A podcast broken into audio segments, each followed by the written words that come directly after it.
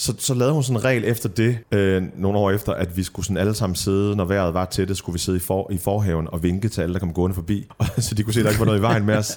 øh, og det havde måske lidt modsat effekt, men, men, men det endte med i hvert fald, at, at naboerne blev nysgerrige, og, at hun, og vi ender med at få et, et godt naboskab. Og det, det tror jeg har gjort alt for ikke bare sproget, men sådan traditionerne, madkulturen, forståelsen for hinanden. Værsgo at tage plads ved bordet. Velkommen til 80'er-frokost med Flemming Nissen.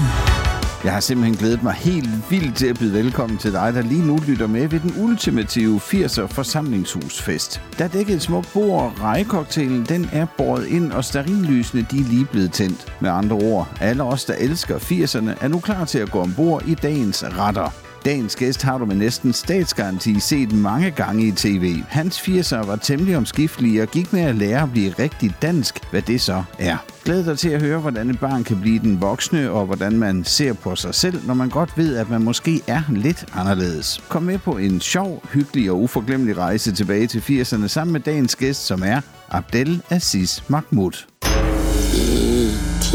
80'er-frokost. Når du skal beskrive 80'erne, hvis du så skal gøre det med en enkelt sætning, hvad bliver det så for en? Vi skal tale om årtiet. Øh, så er det første, øh, jeg vil sige, det er et farverigt årti, men for mig også et forvirrende. Ja, det kunne jeg egentlig godt forestille mig, at det var noget i den retning. Øh, det er jo en frokost, det her. Menuen, den er gode minder, men faktisk så har du også taget en ret med fra 80'erne. Og Ja. jeg, jeg stussede en lille smule over den, fordi jeg kender godt det halve af den. Jeg kender begge dele, men ikke sammen. Prøv lige at fortælle, hvad det er, du har med. Jeg har taget lørdagskylling med pastasalat med. Og det er fordi, øh, altså der er, det er to historier, men det er den ene, altså, øh, at det var, at min, min mor, hun gik meget op i kyllingepriser, når hun var ude at handle. Det var tit op i altså, frosne kyllinger, hvad, hvad, hvad de kostede. Og, øh, og det var der, hun, hvis der var tilbud på frosne kyllinger, så gik vi derhen. Og nogle gange, hvis, hvis vi så en sjældent gang var ude at spise, så kunne hun sidde og sige sådan noget, det, det, det der pizza, det svarer jo til tre frosne kyllinger. Altså, det, hun sad og gav os dårlig samvittighed, ikke? over at vi brugte penge på at gå ud og spise. Men så da hun opdagede lørdagskyllingen, det var bare en åbenbaring, tror jeg. Og det er jo egentlig også meget smart, at man opfinder en ret, man skal spise om lørdag. Altså bare sådan tage patent på en ugedag, ikke? Ja, og så ja. sikre dig, at du kan få solgt øh, øh, nogle kyllinger på den ugedag der. Det var jo rigtig smart med den der foliebakke, og så direkte ind i, øh, direkte ind i, i ovnen. Ikke? Pastasalaten, det er simpelthen bare fordi, at det, var, det var bare sådan noget... Altså, det var, det var igen min mor, men altså, det, det var simpelthen bare spændende hver gang, hvor der var en pastasalat, fordi oh, det var frosne ærter, altså de var nok ikke frosne, øh, du spiste dem, men du ved, og majs og sådan noget, og creme fraiche, hun kunne virkelig proppe alt i den, og hun var så stolt over den der pastasalat der, og den, øh, og så hvis der, var, hvis der var mere tilbage af den, så kunne man få den med i skolen næste dag. Så det, det, det er sådan en god, det er sådan en god, sjov, me, sjovt minde, jeg har, øh, fordi den der pastasalat også bare kunne serveres kold, så hun serverede den også bare til, du ved, øh, til alt, ikke? Det var virkelig, det var virkelig sjovt. Så dit, dit liv har været pastasalat. Jamen du ved, det er jo ikke, fordi jeg i dag synes, det er min livret, de to ting sammen, men det har bare nogle, nogle gode minder, og jeg tror, at de fleste har sådan noget, hvad ens mor serverede, eller ens, øh, hvad man fik som, som barn, det har bare en eller anden speciel plads i, øh, i hukommelsen, ikke? Så det, var sådan, det er ikke noget, jeg sådan selv laver mere, men øh, jeg synes bare, det, det, det siger rigtig meget om, om det hjem, jeg vokset op i. Du har næsten svaret nu, men altså, hvad, hvad var det typisk, man fik serveret? Hvis jeg nu kom som gæst hjemme ja. Ja. hos dine forældre i Ja. 80'erne, hvad ville jeg så få serveret? Altså, øhm, hvis du var dansk gæst, så ville jeg presse meget på, at, øhm, at det var et eller andet dansk. Jeg skammer mig lidt over min arabi, det arabiske mad, så, så, så, så alt, alt fra øh, falafel til sådan nogle helt lokale retter, min mor lavede. Det, for når man er barn, vil man jo bare gerne være, altså ligesom alle andre børn, ikke? man vil jo gerne være en del af majoriteten, og så vil man bare helst ikke også skille sig ud med det mad, man får derhjemme. Så det var jo, hvis jeg kunne komme afsted med det, burger, pizzabrød selvfølgelig. Pizzabrød var jo, er jo arabisk, men, øh, men den danske måde, det er jo den der, hvor de er helt små købte tørre, hvor man tager du ved, det øverste af, brækker det af, og så sidder man jo og laver det med, du ved ikke, dåsetun og hmm igen ærter, igen majs. Kinakål. Kan du huske kinakål? Ja, det kan jeg. Det ja. Virkelig. Det var, jo, det var jo burgerne dengang. Ja, det, var, det brugte man jo simpelthen. øh, Man troede jo, det var salat. Øh, Ej, jeg, er- jeg er ret sikker på, at den ikke rigtig er kommet tilbage. Er den det, kinakål? Nej. Jeg tror ikke. Jeg tror, Den kan være svær at finde, faktisk. Det tror jeg. Ja. Øh, nu tror jeg, at man vil bruge den som sådan en ting i en wok måske. Altså, fordi det sådan har noget sprødhed. Ikke? Mm. Men stille og roligt var det jo med årene mig, der kom hjem og fortalte, hvad jeg fik i det danske hjem, og hvad vi lavede til hjemkundskab og sådan noget. Og, øh, og, og så ville min mor prøve at kopiere det, den stakkel, og prøve her at, øh, at, at se, om hun også kunne øh, ramme den så godt, som, øh, som danskerne gjorde. Ikke? I dag ved jeg jo godt, at der var ingen grund til at skamme sig over den mad, fordi i dag er det jo mine venner, der meget gerne vil hjem til min mor og spise det arabiske. Øh, så jeg har lært også at, at være stolt af det. Gjorde din mor, altså nu har du jo sagt, at hun, hun prøvede at kopiere de her retter, men hvis jeg tænker tilbage på 80'erne, så var det mest eksotiske øh, krydderi, vi havde øh, på hylderne hjemme ja. i køkkenet, det var kaj. Ja, ja, ja, præcis. og så fik vi boller i kaj, og det ja. var helt vildt, og det ja. er overhovedet ikke noget med Indien eller andet at gøre. Nej, præcis. Men, men øh, gjorde, gjorde din mor meget for at ramme de danske smage, eller, eller vil hun også lære jer, hvad I kommer fra i virkeligheden? Jamen altså, det er klart, at i, øh, og i virkeligheden lavede det, med årene lavede begge mine forældre mad, fordi i de år, hvor det kun var min mor, der arbejdede, og min far, der var hjemme og ikke havde noget arbejde, så var det ham. Og helt klart, altså det der er med arabisk mad, det er, at det er sjældent bare en ret. Det er masser af små. Så det kan godt tage en hel dag at lave. Så jeg tror, med årene, hvor, hvor de begge kom på arbejdsmarkedet, så blev det mere og mere dansk. Og mere og mere dansk på den måde, at, at for eksempel en lørdagskylling eller noget andet, der var nemt. Men det med at ramme den, ramme den danske, det tror jeg bare, at de, mine forældre blev bevidste om, at uh, især til børnefødselsdage, eller når jeg havde kammerater med hjem, så var det vigtigt, for mig i hvert fald, at der ikke var alt, alt for meget, som altså for eksempel kunne sætte mig i en situation, hvor at, at en kammerat ikke gad at spise det, eller ikke, mm. eller ikke vidste, hvad det var. Ja. Eller et eller andet. Altså sådan noget i forvejen. Og sådan er det jo bare desværre, så synes man jo lidt, at ens forældre er lidt pinlige, og når man så også oven i det har forældre, der taler med accent, og måske har nogle andre møbler derhjemme, og nogle andre krydderier, som du nævner, så øh, altså, man vil bare gerne prøve at fjerne så mange af de der barriere, som gør, at man skiller sig ud som muligt. Ikke? Det er jo lidt trist, men, øh, men sådan er det, var det altså. Men hvad med i dag? Altså, ja. øh, nu, er det, nu er det jo en 80'er frokost, ja. men, men øh, dine forældre, spiser de så dansk mad? Altså? Ja, og, og, og alt muligt. Altså, øh, de er rigtig gode til at eksperimentere, de er rigtig gode til at rejse og tage, tage det med hjem. Så det er alt fra, fra, fra kinesiske retter øh, til, øh, hvis man har set den serie, der handler om min familie på, for nogle år tilbage, så ved man også, at min far elsker grillen. Så den øh, bliver brugt året rundt, også til øh, juleanden en gang imellem og sådan noget. Så de der traditionelle danske øh, ting, de, øh, de kom ind med årene, og blev sådan forfinet, ikke? ligesom man jo gør, når man bliver god til det. Men maden i det hele taget, altså det måltidet, aftenmåltidet det hele taget har betydet utrolig meget, og varm mad har betydet rigtig meget. Så øh, vi kunne aldrig få altså mad eller sådan noget. Og til frokost faktisk også, hvis, øh, hvis det var, at vi, vi havde en fridag eller et eller andet, så øh, på en hverdag eller, eller, eller en helligdag eller sådan noget, så var det også varm mad til, til frokost. Det her er 80'er frokost. Abdel, du blev født i Abu Dhabi i 1983, og dine forældre de var flygtet fra Libanon kort tid inden, og året efter, der må de flygte til Danmark. Du har jo ikke nærmest øh, kendt andet end Danmark som, som dit hjemland. Jamen, det er rigtigt. Jeg kan kun huske Danmark. På nær Libanon kan jeg huske for de to ture, jeg i barndommen tog dertil, når vi endelig havde råd til at rejse. De to gange, jeg kan huske, vi har rejst i min barndom, så var det, fordi mine forældre havde sparet op og kunne besøge de gange, hvor der var ro på i, i Beirut. Øhm, så var det jo, fordi de gerne ville se deres, øh, deres familie og deres forældre. Første gang min mor så sine forældre, øhm, der tror jeg, der var gået 11 år øhm, fra det vi flygtedes. Og det er jo helt hjerteskærende, at øh, i forvejen en meget ung mor, som min mor, mor var, min far var 8, er 8 år ældre end hende, men, men altså en ung mor, der, der, der fik stiftet familie i start 20'erne, og så skulle vente øh, 11 år med at se sine forældre. Så ja, jeg kendte kun Danmark på nær de der et par ture der. I uh, 1984 eller 85, det kan jeg ikke helt huske, der kom der en ny pige i vores klasse, ja. der hed Gitti. Mm. Uh, hun kom fra Iran, og det var meget eksotisk og spændende, og, uh, og uh, altså, hun var jo brun i huden, og hun ja. så helt anderledes ud, mm. og det var nyt dengang. Uh, jeg kan huske, at jeg var hjemme og besøgte hendes familie, og, uh, fordi jeg simpelthen var nysgerrig. Og der fik vi, uh, altså de var jo meget åbne, uh, kom indenfor, og ja. ville ikke have noget at spise og sådan noget, og så sådan en lille uh, tyk bagerdreng som mig, jeg var jo helt vild med det. Uh, så der, det åbnede virkelig min, uh, min verden verden. Mærkede du noget til, at I på den måde var anderledes? Ja, det gjorde jeg på rigtig mange måder, og måske flere end det egentlig var tilfældet, hvis man så det med mine klassekammeraters øjne, men når man gerne vil være en del af fællesskabet og majoriteten som barn, så er det sådan set meget universelt. Det er ikke en flygtningeting nødvendigvis, at man bare helst ikke vil have alt for mange ting, der skiller sig alt for meget ud. Så ja, vores indretning, vores traditioner, men i virkeligheden nok den ting, jeg så som var anderledes. Det er nok den, som du nævner, øh, som jeg så også var mest stolt over. Det var øh, ikke bare gæstfriheden, men det åbne hjem. Mm. Det, at min mor insisterede på, at vi skulle være hos os, at alle var velkomne, at hun tit spurgte til, hvorfor jeg ikke så den og den i klassen, og skal, skulle vi ikke invitere øh, den person over. Det, det er jeg meget, meget stolt af, og det har jeg taget til mig, det her med at ikke bare have et åbent hjem, men i virkeligheden sådan give det værdi at have gæster, glæde sig til det, og have sådan en, en, en situation, hvor man øh, måske også går varmer lidt op til, at man skal have gæster. Så, så, så det var nok, øh, altså, det var nok mig, der lagde mærke til de der specielle ting der. Men, men i dag kan jeg give dem masser af værdi.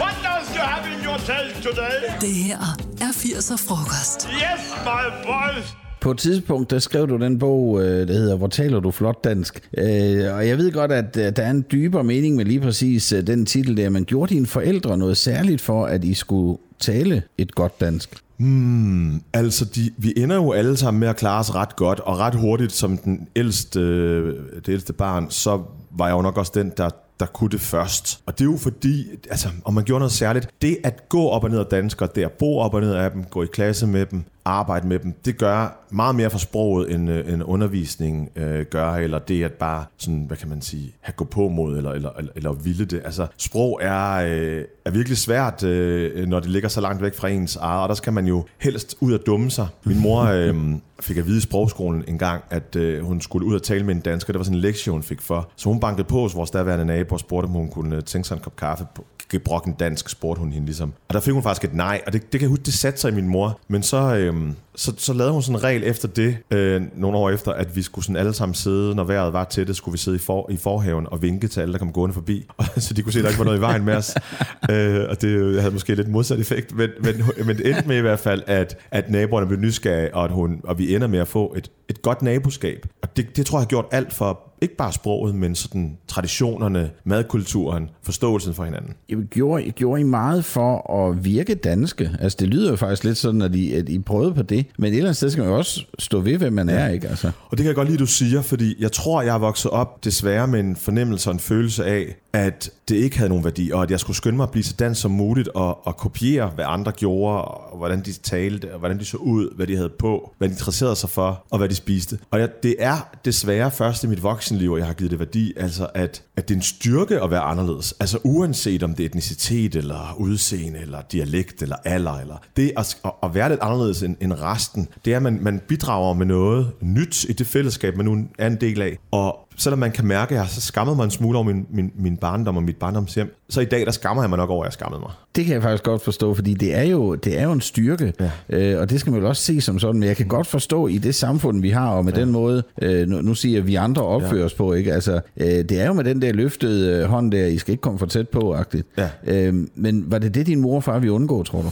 Altså, jeg tror bare, de opdagede rigtig mange lukkede døre på arbejdsmarkedet, på Villavejen og sådan noget, og så træffede de en beslutning om at prøve at fjerne så mange barriere som muligt. Og jeg vil sige, ja, vores samfund, især i dag, får masser af kritik for at være en lille smule, om ikke fremmedfinsk, så i hvert fald bange og berøringsangst for alt det anderledes. Men jeg synes, det var værre engang. Jeg synes, det er blevet meget bedre. Jeg synes bare, det at du bruger det sprog, du gør nu, det gør mig tryg og glad, at, at du kan se noget værdi i, at jeg ikke er som dig, men du er jo heller ikke ligesom mig. Og, og sådan skal vi jo møde hinanden. Altså, du, du, du kommer meget længere, især hvis du gerne vil have, i det her tilfælde, at en familie skal integrere sig, så hjælper det meget mere at invitere dem og være nysgerrig på det, de kommer af. Fordi så bliver vi også nysgerrige på juleaften, og vi bliver nysgerrige på påske og alt det andet, som jo kunne være rigtig svært, hvis man ikke har prøvet det før. Men, men det bliver vi jo også gerne, øh, det vil vi jo også gerne prøve af, hvis du også synes, det vi kommer af har en eller anden form for, for værdi. Jeg vil sige, der er meget mad, jeg ikke rigtig, øh, fordi det er simpelthen for stærkt for ja, mig. ja. Men det er jo sådan, ja. øh, sådan det er. Nu, nu sagde du det med jul, ja. og du sagde før, at din far han lavede juleanden. Mm. Det stussede jeg lidt over, men, øh, men jeg lod det bare glide forbi. Ja. Nu er simpelthen nødt til at spørge, juleand, ja. øh, holder I jul? Ja, altså, jeg kan huske den første juleaften, vi havde. Det var faktisk hos en familie. Jeg gik i klasse med sønnen, og vi blev inviteret til sådan en lille, lille juleaften. Og så lavede de det som sådan en rigtig juleaften. Og selv, du kan læse så meget, du vil om det, se så meget fjernsyn og julekalender, men du kan ikke rigtig få det ind under huden, før du har prøvet det. Og det er jo så indforstået. Altså, selv nu, hvor jeg er en del af en svigerfamilie på 12. år, så er der jo så meget, det den familie gør på en bestemt måde, som den næste familie måske ikke gør. Mm. Det er alt fra netop, hvad spiser vi? Hvornår spiser vi? Er der en mandlig alles risalamang? Er der risalamang? Hvornår bliver vi gaver? Går vi i kirke? Alle de her ting her er jo, det er jo virkelig, virkelig meget. Og det kan virkelig lidt underligt, at der er tre indenfor, eller at man til påske, øh, du ved, bilder børn ind, at en har lægger æg, men det er kun til påske, han kan, han kan gøre det ude i haven. Ja. Sådan nogle ting, der er jo virkelig svære at komme i gang med, hvis man ikke har prøvet det, mm. og hvis man ikke får succesoplevelser. Så ja, med tiden, jeg kaldte det, vi legede jul, fordi, vi, fordi det var underligt, og fordi min mor for eksempel engang serverede rødkål til, eller hvad hedder det, rødbeder til anden, og troede, det var rødkål, ikke? Troede, det var det samme. Sådan nogle ting, der har vi jo mm. bare lært ved at dumme os. SQ siger UASH siger os. Squash. 80'er frokost. Du har taget dine 84 hits med til dagens frokost. Hvad er det første nummer for et, vi skal høre? Det er den, jeg elsker med, nu skal jeg huske, Søs, Thomas, Anne. Er det også Hanne? Nej, Sanne og, og Sanne. Anne. Okay. Ja. Og altså, øhm, udover det jo, du skal kun høre den sang én gang, så kan du jo være med. De synger nærmest ikke andet end den, jeg elsker. Men er det meget, du elsker? og sådan nogle ting. Ja. Men vi skal huske, hvad den kom af. Det var jo en lille politisk kampagne om at øh, selvfølgelig bruge kondom, men i virkeligheden også at, øh, at i talesætte den øh, situation, især det homoseksuelle miljø øh, var i med, med HIV og AIDS. Og det var simpelthen så fin en vinkel, synes jeg, at, at tale om den, jeg elsker, elsker jeg, og at man kan sætte fokus på sikker sex på dansegulvet. Det synes jeg virkelig kan noget. Stole på mig altid.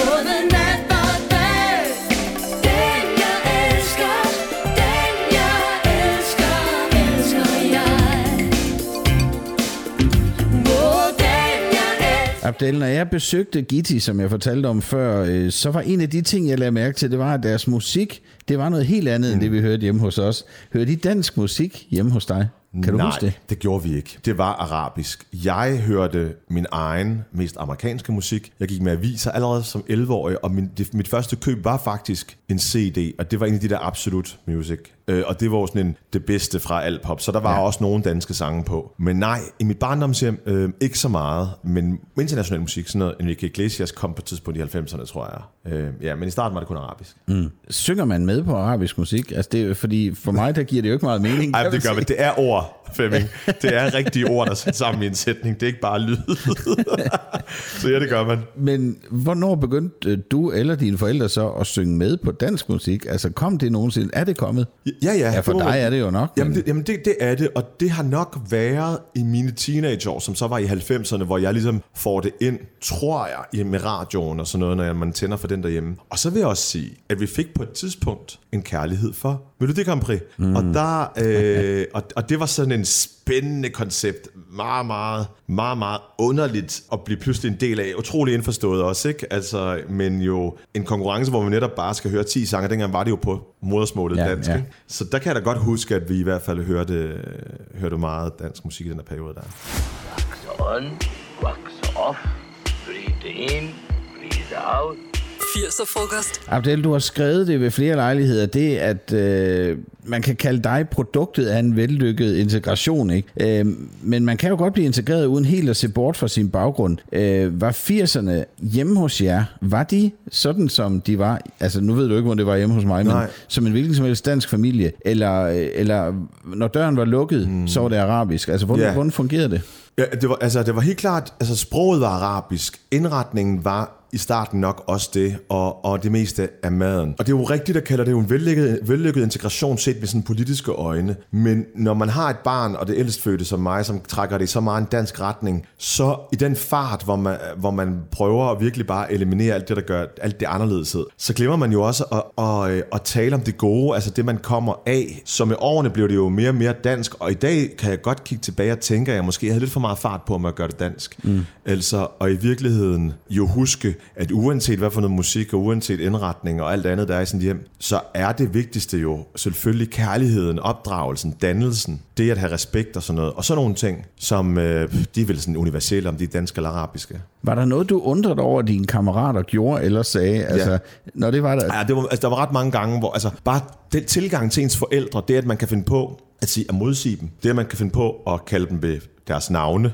Hmm. Det var der nogen, der gjorde, ikke? Øh, kan, og måske endda også råbe tilbage og sådan noget. Altså, der var en respekt. Der var ikke, det var ikke et hverken psykisk eller fysisk voldeligt hjem overhovedet, men der var helt klart en respekt for ens hmm. forældre. Igen har vi også fundet et leje og nuance her, hvor mine forældre også måtte indse med årene, at de også kunne tage fejl, at deres børn kunne have ret. At jeg jo også engang imellem var en tredje forælder, der fortalte dem, hvordan samfundet var, og, og det var ikke ligesom de måske troede, fordi hvor skulle de vide det fra, mm. i de verdener, de kom i, som for eksempel folkeskolen. Så jeg kan da huske, i, i de år, der handlede om min sådan udspring som homoseksuel, der har min mor der i hvert fald måtte sige sætningen, at, at forældre kan også tage fejl. Mm. Var det svært for dem at acceptere det? Min homoseksualitet? Nej, det var det ikke. Øh, Det var svært for mig at acceptere det. Og det var svært for mig at sige det højt. Så da Anne gjorde det, og de lige skulle have en enkelt dags tænketid, og det troede, jeg troede jo, det ville være noget, der ville tage overvis, eller i hvert fald måske aldrig blive accepteret. Men det, det var ret hurtigt, de inviterede mig hjem igen dagen efter, og ville gerne tale om det. Og så ja, så har jeg syntes, at det er gået for langsomt. De har syntes, det er gået for hurtigt i forhold til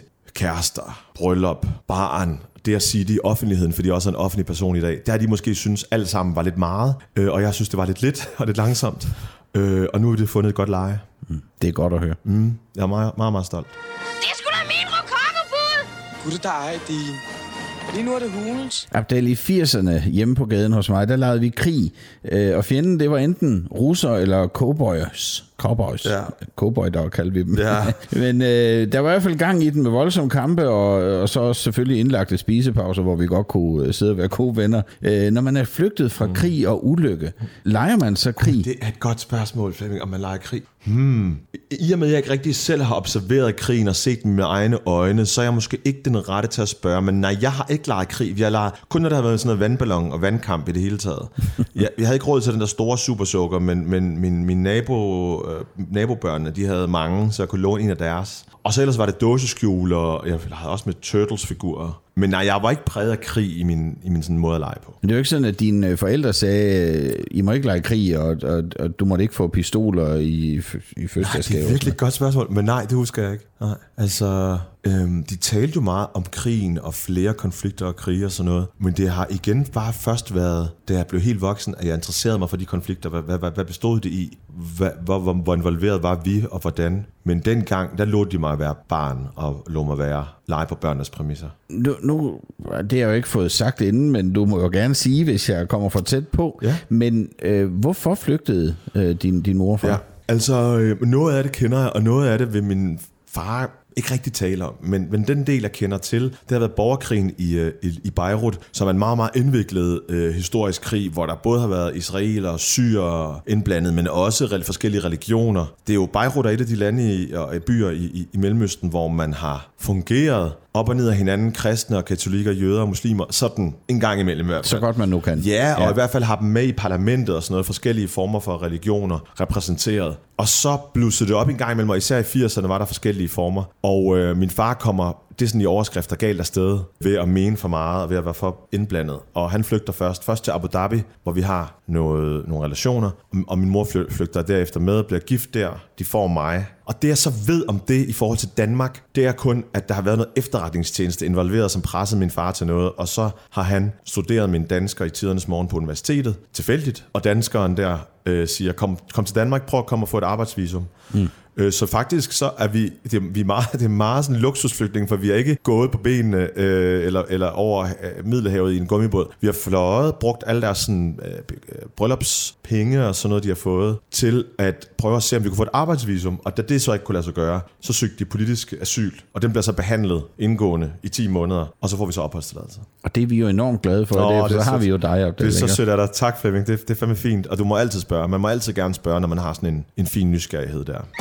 Walter, jeg tror, jeg er enig med min pilsner, når den siger, den gerne vil trækkes op. Det her er 80'er frokost. Du har taget et nummer mere med. Hvad er det? Og- jeg sagde lige til dig, inden vi gik på her, at du, du kommer selv til at udtale den her. Men det er Celine Dion's Ne partez pas sans moi, som jo til de ikke Grand Prix-kendere, så vil de jo så først her få at vide, at Celine Dion blev simpelthen ikke skabt under Eurovision, men altså hun vandt det øh, for, og nu skal jeg være helt sikker, om det var Schweiz, det tror jeg, det var. Men øh, selvom det var på fransk, hun, hun sang. Og jeg har taget det med, egentlig ikke fordi det er min yndlings Grand Prix sang, men nu skulle jeg vælge 80'erne. Jeg synes bare, at ikke bare hun, men, men til Grand Prix-konceptet vil jeg gerne have med her, fordi det, at der var en dansker i Middelfart, hvor jeg voksede op på Fyn, som vandt det danske og det var Lonnie Devanché, og nu tror jeg, hun hedder Lonnie Kær, med Hallo Hallo. Mm. Og det var, det, det var en øjenåbner for den her, det her spændende, spændende koncept, hvor lande, altså i stedet for bekriger hinanden, så de eneste kanoner, de brugte, det var konfettikanoner, ikke? Og så roser man hinanden. Man må ikke give point til sig selv, man skal give point til hinanden. Det er jo vildt nok koncept, at man skal, altså øh, en konkurrence, hvor man skal simpelthen hjælpe hinanden og give hinanden point, og fejre bare musik og hvad man har til fælles der. Og dengang var det jo på ens eget modersmål, man skulle synge, så det var jo altså virkelig, synes jeg, et fint koncept. Jeg synes, den her sang er fantastisk smuk.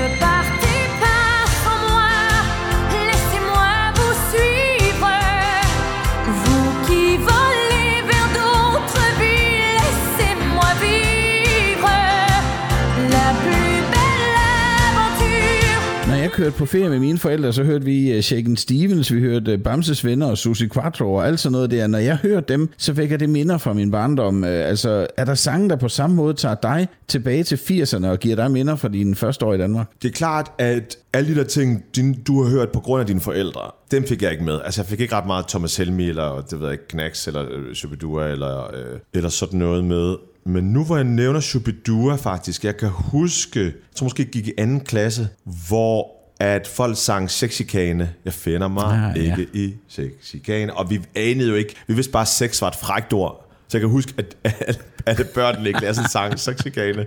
Øh, du ved, og vidste, at det var lidt, lidt over stregen, når vi sang det på en eller anden måde. Så den kan jeg faktisk huske, en eller anden årsag. Øh, men ellers så, altså den slags musik, man får med af ens forældre, den, den har jeg da været ikke forskånet for, men jeg har jo ikke, i og med at det mest var arabisk, så, øh, så har jeg ikke fået de der danske sange, så jeg har tit for eksempel været til en eller anden, lad os sige, festival, og der er nogen, der gerne vil op og høre Lars H.G. eller Hook, jeg ved ikke engang, jeg ved ikke engang, hvorfor- den af dem der. Jeg tror, du kan bruge begge, Okay, faktisk. godt Ja. nok. Øh, og så, du ved, og bare været i ekstase, og, og man kunne mærke på, på dem eller på jer, at jeg sidder der og sådan mere, altså, fået nogle specielle følelser, eller genkaldt dem. Og der har jeg slet ikke kunne være med. Mm. Øh, altså, for det er, det er, jamen, jeg kan ikke bruge et andet ord end indforstået, og jo noget, øh, man, hvis man ikke får det med fra modersmælen, så skal man jo til at forelske sig i det nu, og nu er det jo ikke den slags musik, man vil Nej. lave. Nej, nej, fordi altså, det er jo meget minderne, der bærer lysten ja. Til den musik. Ikke? Ja. Øh, nu siger du så, øh, at øh, altså, det er jo en anden, en anden kultur, og, mm. og du var inde på det med sexchikane. Mm. Øh, det får mig til at tænke mm. på, øh, første gang du som øh, dreng tænkte, øh, hvordan bliver børn til? Øh, Ja. hvordan, altså nu har jeg hørt Adam og Noah forklare, hvordan det er gået til hos Ja. dem. Øh, kan du huske, hvad dine forældre svarede, da du begyndte at blive nysgerrig? Eller var det slet ikke sådan noget, man snakkede med mor og far om? Ej, det var det ikke rigtigt. Det eneste, jeg har talt med min far om, om det her, det var, simp- det, det var om omskæring. Da jeg hørte ordet omskæring, og jeg hørte, det var noget, og sådan noget. Så der kan jeg huske, at jeg sådan spurgte ham, hvad var det, og hvorfor det, og sådan noget. Men selve sexdelen, ej, den, den kunne jeg ikke. Men i dag, altså nu, nu taler jeg ikke om sex med mine forældre i dag, men jeg ved, at de har fået en, en åbenhed, og jeg ved, at min mor især synes, at det er noget, man skal tale med sine, mine børn om, og også ikke bare hvordan bliver børn til, men også det med respekten og helt selve sådan akten og, og, og, og, og, og inden man kommer så langt. Mm. Altså samtykke og alle de der ting, det ved jeg, at min mor går meget op i. Så de blev mere åbne måske? Ja, det, det er de selvfølgelig. Det er de selvfølgelig, øh, og det bliver man vel, når man, man bliver jo, altså det er vi jo også som samfund blevet. Altså de har jo bare fulgt med i virkeligheden. De kommer i nat! De kommer i nat! Det bliver et helt stort panseland! Abdel, på det her tidspunkt i vores frokost, der skal vi på en tidsrejse, og du må bestemme, hvor vi skal hen øh, og mødes med dit yngre jeg. Øh, og du har valgt 88. Øh, ja. Hvis du så møder den meget unge Abdel i 88, hvad vil du sige til ham?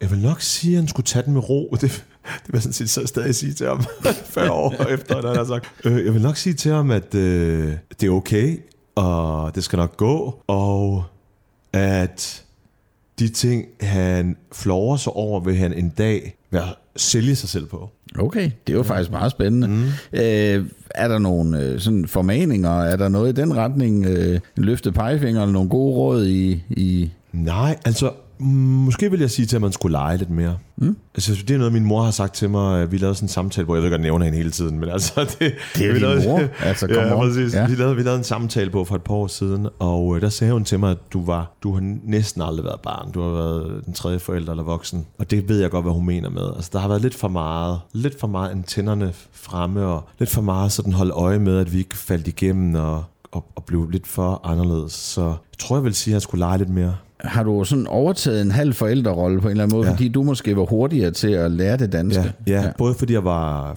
den førstfødte, og dem kender mange.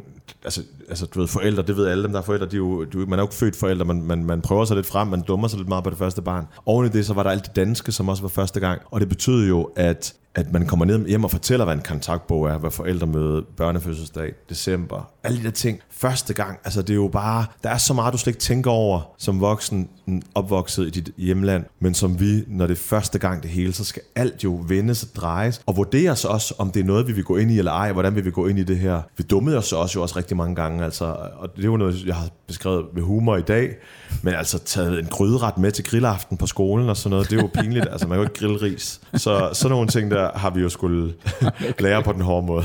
Ja, det kan jeg godt se for mig, det der.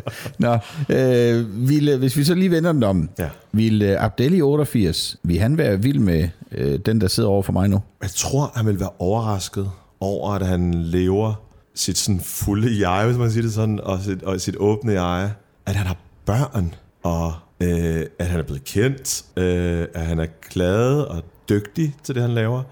Jeg tror, han bliver stolt og glad, ja. Glæder sig til det.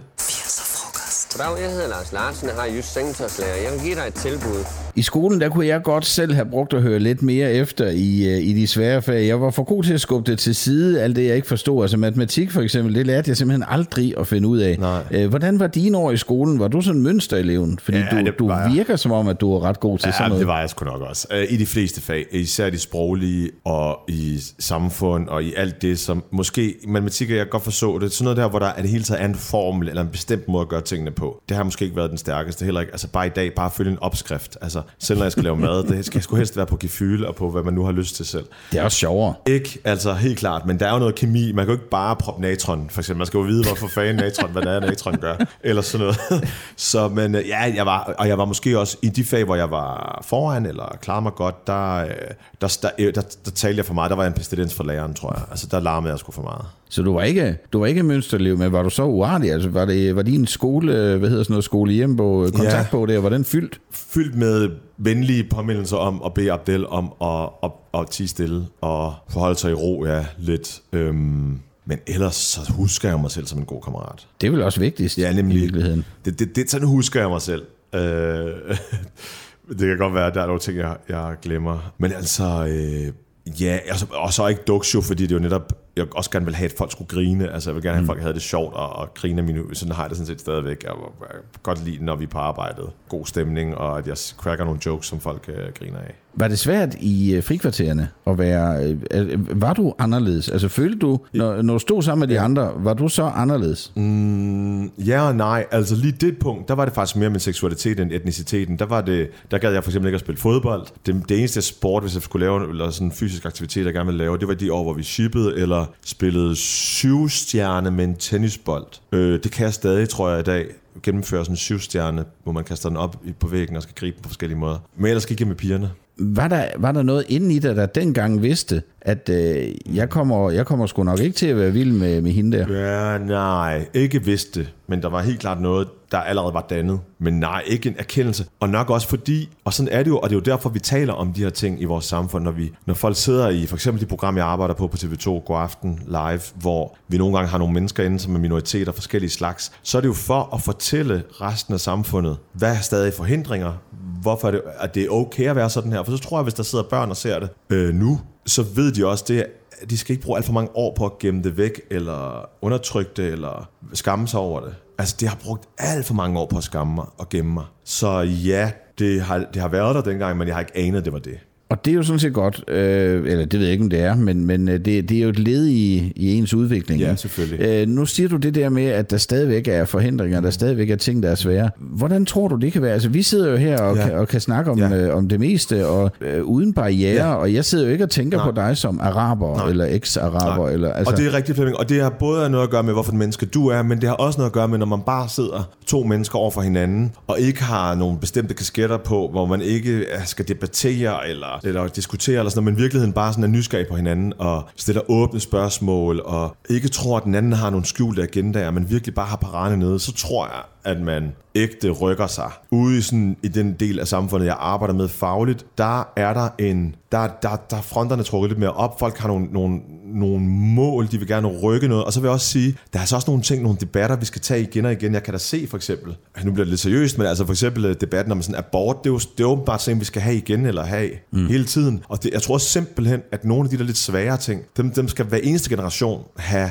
mulighed for at debattere, fordi ellers så forstår de ikke udviklingen, eller, forst- eller ellers har de ikke været med som en del af udviklingen. Vi bygger ikke kun ovenpå. Vi ser rigtig mange samfund, også i Vesten, hvor man, synes jeg, går tilbage på forskellige former for rettigheder, eller taler om kvinder, eller minoriteter, eller alt muligt andet, øh, veganer, eller overvægtige, eller alt muligt. Der er så mange ting, som vi stadig taler om på en måde, som vi har gjort altid, og jeg tror simpelthen, at hver generation skal have mulighed for at blive hørt og rykkes. Ja. Altså, som jeg sagde der med Gitti, der kom, og Ja. ja. det er jo fordi, det er et billede, jeg kan sætte ja. på det. Øh, der var jeg i hvert fald nysgerrig. Det var også det, jeg oplevede for de fleste. Der var ikke nogen, der sagde øh, det grimme p-ord, øh, og, eller kaldte hende noget mærkeligt. Det var selvfølgelig lidt svært i starten, hvor hun ikke kunne dansk, men i dag, der ved jeg, at hun bor herovre et sted og er øh, vist nok revisor et eller andet. Okay. Øh, klarer sig rigtig godt. Nå, godt. Øh, og det er jo super fedt at se, men... Øh, har, har, du, har du undervejs i din uddannelse, nu har du lavet den bog der om, øh, hvor taler du dog glimrende dansk, ikke? har du mødt det ofte, at folk har tænkt, jamen, hvis han er, et, hvis han er araber, så må der også være et eller andet galt med ham, agtigt.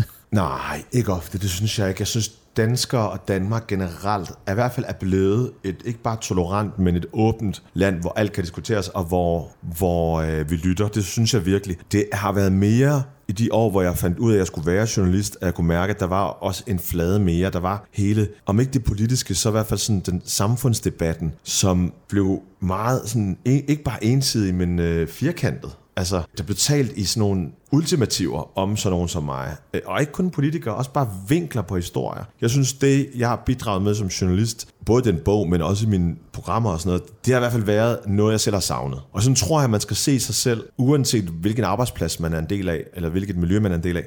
Prøv, prøv at dykke ned i, hvad det er, der gør, at du skiller dig ud lige der, hvor du sidder, og se, om du kan være med til at åbne sindet, eller omvendt, hvis du er en del af en anden, den anden gruppe, prøv at se, om du kan blive nysgerrig på dem, som måske er meget ældre end dig, eller måske har et handicap, eller måske... Altså, lad være med at se det som noget, noget negativt. Bare se det som noget, noget anderledes end dig, og prøv at forstå, hvad, hvad det menneske har brug for, eller hvad det har gjort ved det menneske. Jeg tror, jo mere vi lytter, jo mere vi stiller spørgsmål, og jo mindre vi sådan fortæller folk, hvorfor de er, som de er, eller hvad man synes om dem, øh, jo mere kan vi udvikle os, tror jeg. Må jeg så lige med et lille glimt Ja, i øjet sige, ja. hvor taler du dog ikke tak glimrende skal du have. dansk? Tak skal du have, af lige måde. Tag det bare helt roligt. Vi skal nok klare det sammen, os to. 80'er frokost. Abdel, vi er nået til din tredje sang her i 80'er-frokosten. Hvad er det, vi skal høre nu? Jamen altså, nu skal, nu skal vi bare høre et af de største bands, synes jeg, i dag i hvert fald, øh, fra 80'erne. Det er Radio. Og den her sang, altså, det er jo så random en tekst. Den er bare så original. Altså, de opfinder et ord og noget forbudt, og beskriver det meget i detaljer. Øh, nemlig det her tog, de tager ind til deres øh, mandagsstævne møde.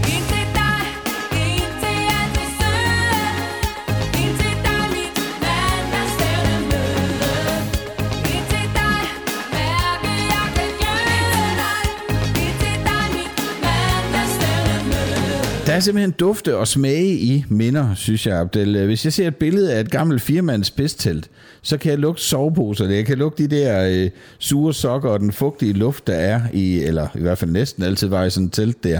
Er der nogle dufte, smage eller lyde, der bringer minder frem hos dig? Dufte, smage eller lyde. Jeg kan huske lyden af hjemmesbilen, og jeg siger ikke, at den ikke findes nu, det gør den jo. Men det er i hvert fald, altså, den, den, øh, den kunne høres langt væk fra, øh, og skabte jo, altså det, det er sådan en kombination af alle de der sanser, du nævner, fordi skabte nogle følelser ind i dig selv, så skulle du ud og forhandle med dine forældre, så skulle du få dem ned til den der nåde, så skulle du vælge, og du vil gerne have den store dyrepakke, og de synes bare, at sodavandsisen var fin nok, og du vil gerne have dem med, med fløde og sådan noget. Så det, det var sådan en rigtig god kombination. Den der hjemmeisbil, den synes jeg simpelthen bare er sådan, altså en, en, en transportmiddel fuld af lykke og, og gode minder. Der er også et eller andet, duften på en varm sommerdag, når han så åbner ind. Ja. Så den, den der Ja. duft af pap og frost. Pappet, og, det er rigtigt. Ja, Ja. Pappet duftede virkelig godt. det er simpelthen... Øh, Det er rigtigt. Der får man bare lyst til en is. Ja, lige præcis. Ja, og, også, og så skørt, at andre ikke har taget det. Jeg ved ikke, om der er noget med loven, men an, altså, at vi ikke får bragt andre ting ud på den måde. Det lige er is, og der er ikke nogen, der det ved jeg, kører rundt med altså, det ved ikke, planter, eller, eller værktøj, eller altså, øh, pasta, eller det, det, ved jeg, det er sjovt, at det lige var is. Ja. Øh, I, I Sønderjylland, øh, hvor jeg jo er fra, der, øh, der, der, der kører man jo rundt med ost og pølser og sådan noget. Og gud, der er også nogen, der har fiskebiler, selvfølgelig. Men der Ja, tror det man er nogle men de holder jo ved brusen, eller Ja, hvor de nu præcis. holder, ikke? Altså, Ja. ja. Ja. Jamen, isen kunne noget bestemt. Jeg bor inde i København i dag, og der, øh, der stopper den altså ikke der på Skelbækgade. øh, I Kødbyen, det gør den ikke. Og jeg tror heller ikke, der er nogen parkeringspladser, den vil kunne stoppe ved. Ja, dag. 80'er frokost. Jeg hedder Mogens. Da I kom her til Danmark, så går jeg ud fra, at det bare var dig og dine forældre. Øh, Var der andre fra jeres familie, der kom med herop, eller måske til nabolandene?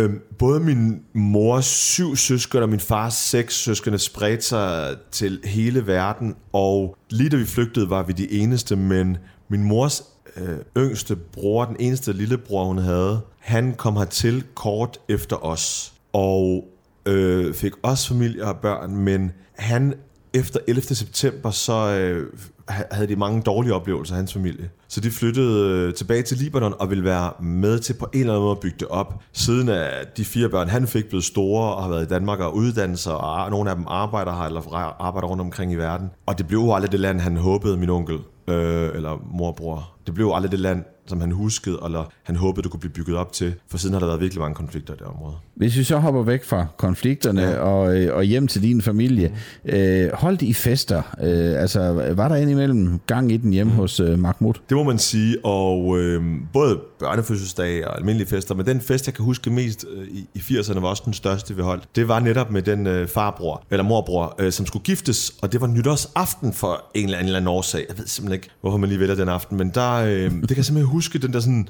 det der med, med fyrværkeri, og den gode mad, og dans, og så et bryllup. Det var virkelig meget på én gang, ikke? Men øh, jeg har siden øh, holdt den der, de minder om den aften i live, også ved at se øh, billeder fra den der aften der. Det var virkelig en speciel aften. Hvordan så du ud? Ej, det er lidt sjovt, du siger det. Jeg havde, det er lidt sjovt. Jeg havde en stribet, sådan en stribet laksefarvet skjorte på, og så havde jeg en laksefarvet butterfly til. Og jeg troede, det var vildt, jeg allerede dengang gik op i, i, i udseende, og jeg synes, jeg troede rigtigt, jeg var smart. Og så det, så, det, her, det er så virkelig, virkelig underligt. Men der er sådan et billede af, at jeg har min hånd op til min næse, og det er fordi, jeg havde nogle år, hvor jeg havde sådan noget OCD, hvor jeg altid skulle lugte til min næse, hver gang jeg rørte ved noget. Det er jeg heldigvis kommet væk fra, men der er jo nogen, der, der, der har sådan noget, hvor de skal lige røre ved ting, tælle til 10 eller et eller andet, sådan noget tvangstanker. Mm. Men det havde jeg lige en kort, over, en kort overgang, så havde, jeg, øh, så havde jeg sådan noget, hvor jeg skulle lugte til min hånd, hver gang jeg rørte ved noget. Meget, meget underligt. Og det er der altså billeder af i det her. Det er meget sjovt. 23, 80'er 58 frokost. og 30. 80'er frokost. Altså, jeg var et ømsyn i 80'erne, det vil jeg godt sige, med fløjelsbukser, lapper på knæerne, hår, der var klippet ret sjovt, vil jeg sige. Og så gik jeg i det hele taget ikke så meget op i, om jeg gik i det ene eller det andet tøj. Jeg tog faktisk bare det, der lå øverst. Øh, hvordan så du ud på en hverdag? Altså, nu har vi hørt øh, den her laksefarvede butterfly. Ja. Jeg får faktisk nogle billeder, vil jeg godt Ja, lige sige. Men, De er øh, gode. jo, de er egentlig meget søde. Men hvis vi nu kom gående på gaden og mødte den lille Abdel, Ja. øh, hvordan, hvordan, hvilket syn vi der så møder der på en hverdag? Men må jeg spørge til din, altså, grunden til, at du ikke havde gik op i dit tøj, gjorde dine venner det, kan du huske det? Ja, det gjorde de, men, okay. men jeg, havde, en- jeg havde en skolegang, hvor øh, kammeratskab øh, var ikke rigtig det, vi brugte. Det var meget mobning øh, okay, imod mig. Ikke? Ja. Øh, så, så, og jeg tror måske, det bare bragte mig afsted hen, hvor jeg sagde, "Jamen, så er det lige meget. Fordi ja. de finder alligevel et eller andet. Ej, det er det værste jo, øh, det der. Og jeg tror netop, altså, det er forfærdeligt at blive mobbet, men det er jo også forfærdeligt at bruge alle sine vågne timer på at undgå at blive mobbet. Mm, altså, det er jo ja. ja. Også, det er jo alt for krævende og for, for, for ærgerligt for en barndom. Og jeg gjorde sgu nok det sidste, altså. Gik så meget op i øh, de ting, alle de ting, jeg har nævnt, den sidste, øh, de sidste, øh, hvad hedder det, samtaler, vi har haft her, for, for at være en del af det der fællesskab. Og så tøjet var, blev også en del af det, og, øh, og, jeg, og i og med, at jeg aldrig kunne få mærketøjet, altså et er, at vi, et er, at vi ikke havde så mange penge, men når man også kommer til et nyt land, og ikke har så meget som en, som en, sæde, altså som en liggestol, eller, du ved, eller en gryde, eller noget som helst, man skal jo starte fra bunden af og købe alt fra bunden, mm. så var mærketøj selvfølgelig det, slet ikke prioriteret. Nej. Så jeg prøvede lidt at finde noget, der sådan var, kunne ligne det så godt som muligt, øh, inden jeg begyndte at gå med aviser som, som 11-årig. Og da jeg så begyndte at gå med aviser, så begyndte jeg at bruge pengene på, på, på det, som de fleste de andre børn bare fik af deres forældre. Var det så mærketøj? Altså, var det, øh, øh, Ja. det ved jeg ikke, Lacoste og sådan noget? Ja, altså. altså det var sådan lidt underligt. Det var, sådan, det var sjovt, fordi det kommer jo lidt an på, hvilken klasse man gik i. Ikke? Så en eller anden årsag, så var H2O bare virkelig stort. Ah, ja. Og jeg tror måske, det var, fordi der er så mange, der dyrkede sport. Jeg er ikke helt sikker. Men så pludselig var der sådan nogle, jeg tror måske basketballtrøjer. Der var sådan noget, ej, det kan godt være, det ikke er basketball, men sådan noget rednecks, Red, Redskins, hvad fanden, jeg ved ikke. Chicago Bulls, er det ikke Sådan noget, ja, basketball? jo, det tror jeg. Det er, jeg er heller så ikke... øh, at jeg ikke engang kan sige det. Men altså, det kan jeg huske, pludselig så var det nede i Hjørne Jørgine, som den tøjbutik hed. Hjørne Jørgine, øh, der kunne man købe det. Og altså, vi var jo tilbudsjæger, udsalgsjæger, min mor og jeg. Og så når der var det, så... Det var sådan noget, du ved godt, så, så når der var udsalg, så købte man det jo for sent, ikke? Altså, så var de andre jo videre. Så var der noget nyt. Så du havde sparet så længe, Ja. at ja, Ej, jamen, det var så trist. her var det ærgerligt også. ja, det er det virkelig. Det er det virkelig. Det er sgu, det er sgu trist, synes jeg, at man skal være underlagt. Altså, at mode på den måde skal på en eller anden måde presse folk. 80'er frokost. Abdel, vi er nået til den sidste af de fire sange, du har taget med til, til frokosten her. Hvad skal vi høre nu? Jeg ville have svenskerne med i det her program, øh, fordi de simpelthen i øh, alle de fire årtier, jeg har levet, har leveret øh, og leveret og leveret igen. Og det er både i Grand Prix og det er i popmusikken. Og nu hvor Ace of Base desværre i 90'erne, så måtte jeg tage det, der var tættest på. og det er Roxette med The Look.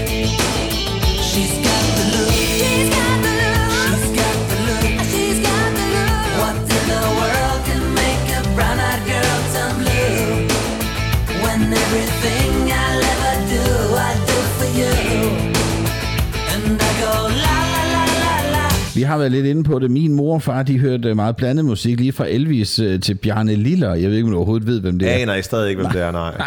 Nej. Øh, jeg har også selv sådan ret vildt øh, blandet musiksmag. Øh, har du arvet noget af din musiksmag fra dine forældre? Vi har også været lidt inde på det. Er der for eksempel noget af det musik, du slet ikke kunne forstå? Jamen altså, der er, der, altså araber har en forkærlighed for det der storladenhed. Altså Celine Dion, som vi har spillet, men også øh, altså andre sådan kvinder, der havde, der havde sådan store stemmer, ikke også? Whitney Houston, øh, Enrique Iglesias kan jeg huske, min, begge mine forældre faktisk lyttede til. Øh, jeg har haft min mor med til Tina Turner, dengang hun spillede i parken til det der H.C. Andersen show, det var hun også helt op at køre over. Sådan nogle, du ved, det, det, det er ikke cool at sige øh, som ung, at man godt kan lide de der helt poppede, storladende fløde, ikke også? øh, men det, det ejer jeg stadigvæk også den dag i dag, det der sådan helt, næsten banale tekster. Der skal bare være gang i den, eller hvad? Der skal være gang i en god stemning, eller også skal det være rigtig tristesse, og så skal man bare, altså jeg tror, det der, der taler, altså det der som svenskerne er gode til, og det som, øh, som ham, produceren, der hedder Max Martin, der både har lavet Backstreet Boys og Britney Spears, og hvad har han ellers, sådan noget, der sådan, du ved, bare sådan nærmest, du kan næsten regne ud, hvad der kommer til at ske, så du, og, og det, er jo, det lyder lidt som om, man er lidt overfladisk, når man godt kan lide det der, men jeg tror, det sådan er rigtig god musik at zone lidt ud til, og ikke sådan, det kræver ikke for meget af dig. Det er nemt at lytte til. Det er nemlig nemt at lytte til. Jeg vil sige, øh, vi er jo ved at nå hen mod vejs ende af den her øh, 80'er-frokost. Øh, og jeg vil sige, jeg føler faktisk næsten, at jeg har lært din mor lige så godt at kende som dig. Ja, jeg ved altså. godt, jeg nævner hende tit. Men det er da fedt. Jamen ja, det, er jo, det, især når vi taler om de her, altså, det er jo ikke fordi min far ikke eksisterer eller digger sammen, men min far har været meget sådan ideologisk, og det er sådan lidt kedeligt at tale om, når det er sådan, det er sådan lidt mere, du ved, det, mens min mor, det er sådan symboler, ikke også? Og det er også derfor, at hun fylder så meget både i mine bøger og i mine foredrag og sådan noget. Det er, nogle, det er jo nogle historier, der er nemme at huske, fordi det er, som det her program også handler om, mad, musik, tøj, altså det er jo sådan noget... Følelser. Det er fuld af og sådan noget. følelser. Ja. Øh, og det er fuld af, og, det, og det, det siger meget om tiden også, ikke? Så det er derfor, at hun er blevet nævnt lidt mange gange i dag. Jeg kan godt lide hende, vil jeg sige. Ja, det, det kan jeg godt forstå. Det kan jeg godt forstå, det kan jeg også. Det her er 80'er frokost. Abdel Aziz Mahmoud, øh, du har opnået nogle ret vilde ting i dit liv, hvis man sådan øh, kigger på det. Du er journalist, forfatter, radio- og tv-vært, men øh, nu kan jeg med glæde sige, at du for alvor er optaget i øh, den her 80'er frokostklub, øh, sammen med alle os andre, der bare øh, elsker 80'erne med hud og hår, så, så velkommen. I, I made it. Nu kan jeg gå på pension, Flemming. ja, du er sådan set igennem. Er det sige. ikke rigtigt? Du er nået toppen. Ej, hvor er det godt. 40 år skulle der gå. Ja, tak fordi du kom. Det har været enormt hyggeligt. Ej, tusind tak for invitationen. Ja, det var altså dagens menu ved 80'er-frokosten. Nu kan vi gå ud og strække ben og sparke dæk. Kaffe, det får vi ikke noget af, men ellers så var det da ligesom at sidde til bords med den dejligste gæst ved siden af. Endnu en gang tak til Abdel Aziz Mahmoud. Hvis du har oplevet noget fedt i 80'erne, som du ikke lige kunne fortælle her i dag, så del det endelig med os andre inde på vores Facebook-side Classic FM. Der kan du også følge med i, hvem der er og har været gæst her i 80'er-frokosten. I næste uge, der skal vi til 80'er-frokost sammen med Morten Resen, og det glæder jeg mig vildt meget til. Vi høres ved.